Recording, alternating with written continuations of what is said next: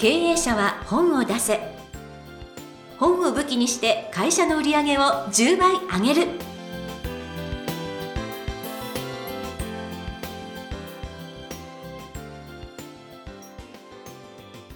皆さんこんにちは。坂田陽子です。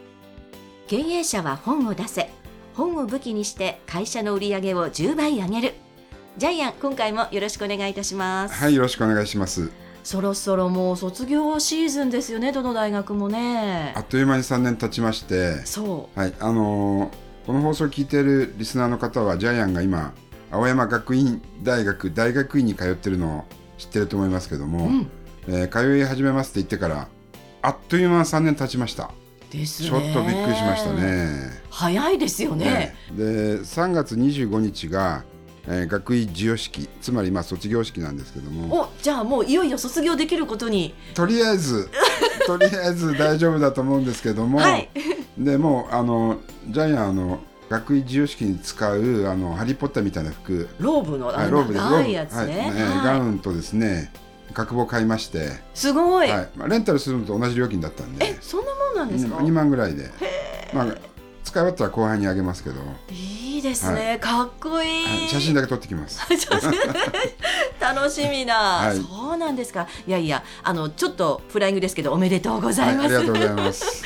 ますますのご活躍をお祈りしたいと思いますけれども、じゃあ皆さんもぜひジャイアンと同じように勉強していただきたいと思いますね。はい、はい、ありがとうございます。ということで経営者は本を出せ。今回もよろしくお願いいたします。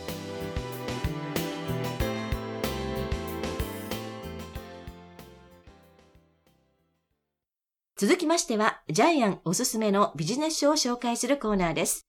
このコーナーでは、ジャイアンが出版プロデュースをした本も含めまして、え本を出したい経営者の皆さんに読んでもらいたいというビジネス書をご紹介しています。ジャイアン、今回の一冊お願いいたします。はいえータイトルは「まだない仕事で稼ぐ方法」えー著者はですね吉門雄一郎さんという方です元格闘家の方ですはい。はい。出版社はワニプラス。じゃあ、ヨコさん、あの、プロフィールを読んでもらってよろしいですか？え株式会社吉門代表取締役、1982年熊本県生まれ。高校卒業と同時に上京し、格闘技の高田信彦道場の門を叩く。怪我で格闘家の道を断念。東京高円寺で専門学校に通いつつバイト生活。24歳で熊本に帰る。その後、世の中のあらゆる最新テクノロジーについて研究されました。現在は年商10億円。人生のビジョンはテック、技術ですね。こちらを活用した人の幸せづくり。著書にまだ都会で貧乏やってるの？などがあるということです。はい。えっと、一冊目はジャイアンがプロデュースして、えー学研から出てるんですけども、まあ、最初の本は、頭のいい人はやっぱり田舎で稼いでいるっていう本で、彼はあの、アイタン組なので、結局まあ、熊本にまた帰って、えーお父さんの会社を継いで、自分でも車のバッテリー電池の会社でですね、大成功してます。はい。はい。で、2冊目を作らせていただきまして、多分吉門さんとは3冊4冊作ると思うんですけどうも、ん。はい。で、この本ですね、非常にですね、未来予測してます。なおかつ、えー未来の仕事、まだない仕事でいくらでも稼げるってことなんですけども、あれですね、エピソードがドラえもんなんですよね。これ面白かったです。ドラえもんの4次元ポケットの中から出てくる商品、えー現在ですね、2000アイテムのうち200ぐらいもうじ実現化してるんですよね。すごいですよね。で、今後10年でまた200個ぐらい実現できるんじゃないかっていう話なんですけども、はい。実際に何が実現しているかっていうのも全部書いてありますね。うん。まあ、例えば 3D プリンター。これミニチュア製造カメラですよね。はい。ドラえもんの。それから立体飛行機。これも VR、AR とかありますよね。はい。はい。それからですね、食品視覚化ガス。えーこれ代替食品として出てますし、はい。えー人体部品取り替え機。これ臓器移植や再生医療になってますし、うん。まだまだいっぱいありますね。はい。私一番共感したのは、はい翻訳こんにゃくっていう、こんにゃく食べたら、なんかはいあの、ちゃんと外国が喋れるようになるっていう、ええこれもポケトークとかね、ええ最近出てきていて、もうこれを見た時にドラえもんだって私はすごい思ったんですよね。まさにそうですよね。はいえー Google 翻訳でね、世界中の人たちとお話しできるようになりましたし、そう。ええあとエラチューブって、もうトリトンっていう口に加えるだけで水中で呼吸できる機械ももう2016年発明されてますし、はい。もうこれどんどんどんどん未来の社会が今来てますよね。うん。で、毎回金曜は空飛ぶ自動車の話が出てますけども、もうこれ実用化されますよね。はい。空飛ぶタクシーも実用化されるんで。はい。で、この時、今から10年前に空飛ぶ自動車ができるんだよって言ったら、もう全員がそんなの嘘だよって言ったのに、たった10年経ってそれがもうんう現実にできている。はい。はい。ですから、この本のテーマは、えーのび太のように何にもできない奴が 空想で、妄想で、こういうのあったらいいなって言った瞬間に、それが、えークラウドファンディングではいいきなり1億円集まって、商品ができる時代がやってきた。うん。だから、新しい時代に新しい発想で、新しい技術で稼ぐ人が一番儲かるっていう本がこの本です。これは本当に、なんていうかその、クラスの隅っこにいたオタクのような人こそがスターになれるっていう。だって、オタクの方が100万倍金稼げるって書いてあるんですけど、まさにそうですね。えっと、IT 時代ではなくてテック革命時代っていうふうに本人は呼んでますけども、はい。結局技術革新で、えーその応用で100倍の成功者を作って富を目指す時代がやってきた。うん、うん。実際に YouTuber っていう職業なかったですよね。はい。2011年アメリカのデューク大学の研究者、えーキャシー・デビッドソンが、今の小学生たちの65%は、まずは存在しないに仕事に就く。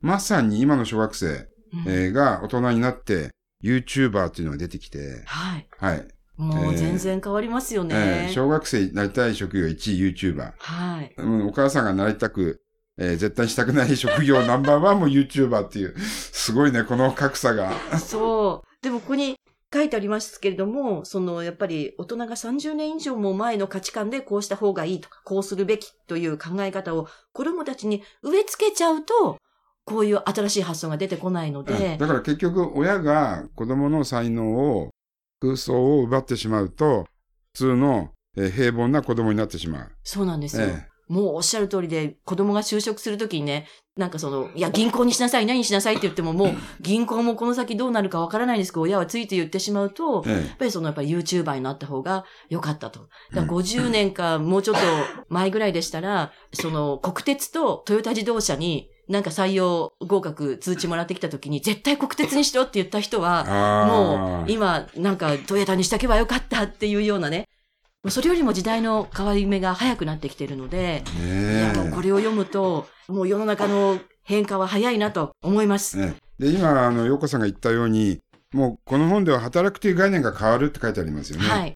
もう労働という概念がもう境界線がなくなってくるんでうん。働かなくても収入が得られるあるいは生きていける時代がもうやってきてる。はい。だから別にロボットに仕事を奪われるのは悪くはないってことですよね。はい。私があの担当してましたニュースチェックイレブンというおあの番組をですね、ニュースの読み子という AI アナウンサよみこちゃんがね、ー 出ていて、私が読むところ、よみこちゃんに取られてたんですけど、ようこさん仕事奪われちゃったんですね。そうそうそうそう、まあそういう時代が、あまあ本当に来るんだなというのを、しみじみ実感しつつ、この本を熟読いたしました。だからもう合成音声で本読めるから本も全部読んでもらうことできるんですよね。いや、もうおっしゃる通りです。いやはねい。え、はい。そういう時代がもう目の前っていうかもうやってきてる。できている。はい。で、働かなくてもいい時代がやってきてる。はい。はい。この本によると、昔専業主婦という仕事があったよね、みたいな。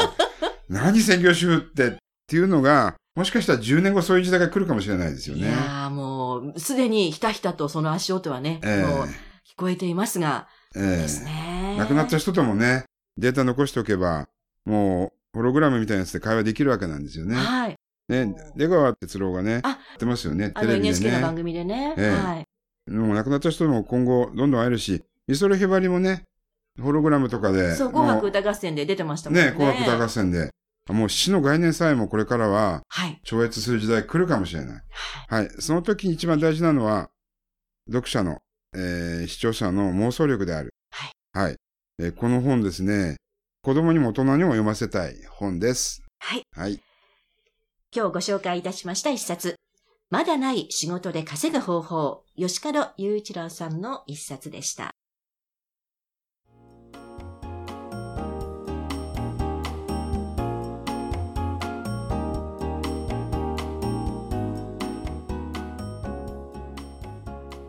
続きましては、ブックウェポンのコーナーです。このコーナーでは実際に本を使ってどうビジネスに生かすか、そして成功するのか、ジャイアンから伝えていただきます。今回のテーマお願いいたします。はい、えー、夢に値段がつく時代がやってきた。えー、経営者の仕事はこれからは、えー、現場ではなくて夢を語ることになってくると思います。えー、その夢を語ることによってたくさんの賛同者が現れて、それがお金に変わる。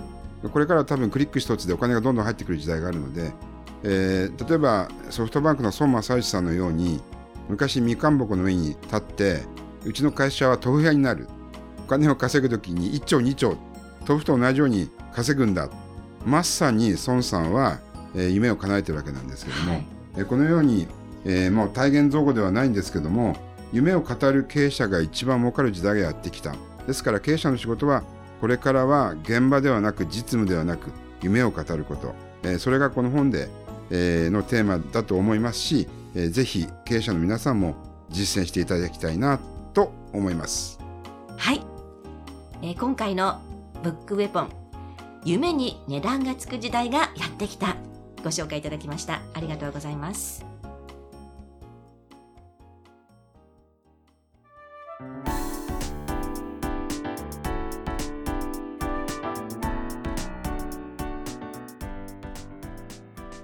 第34回経営者は本を出せいかがだったでしょうか。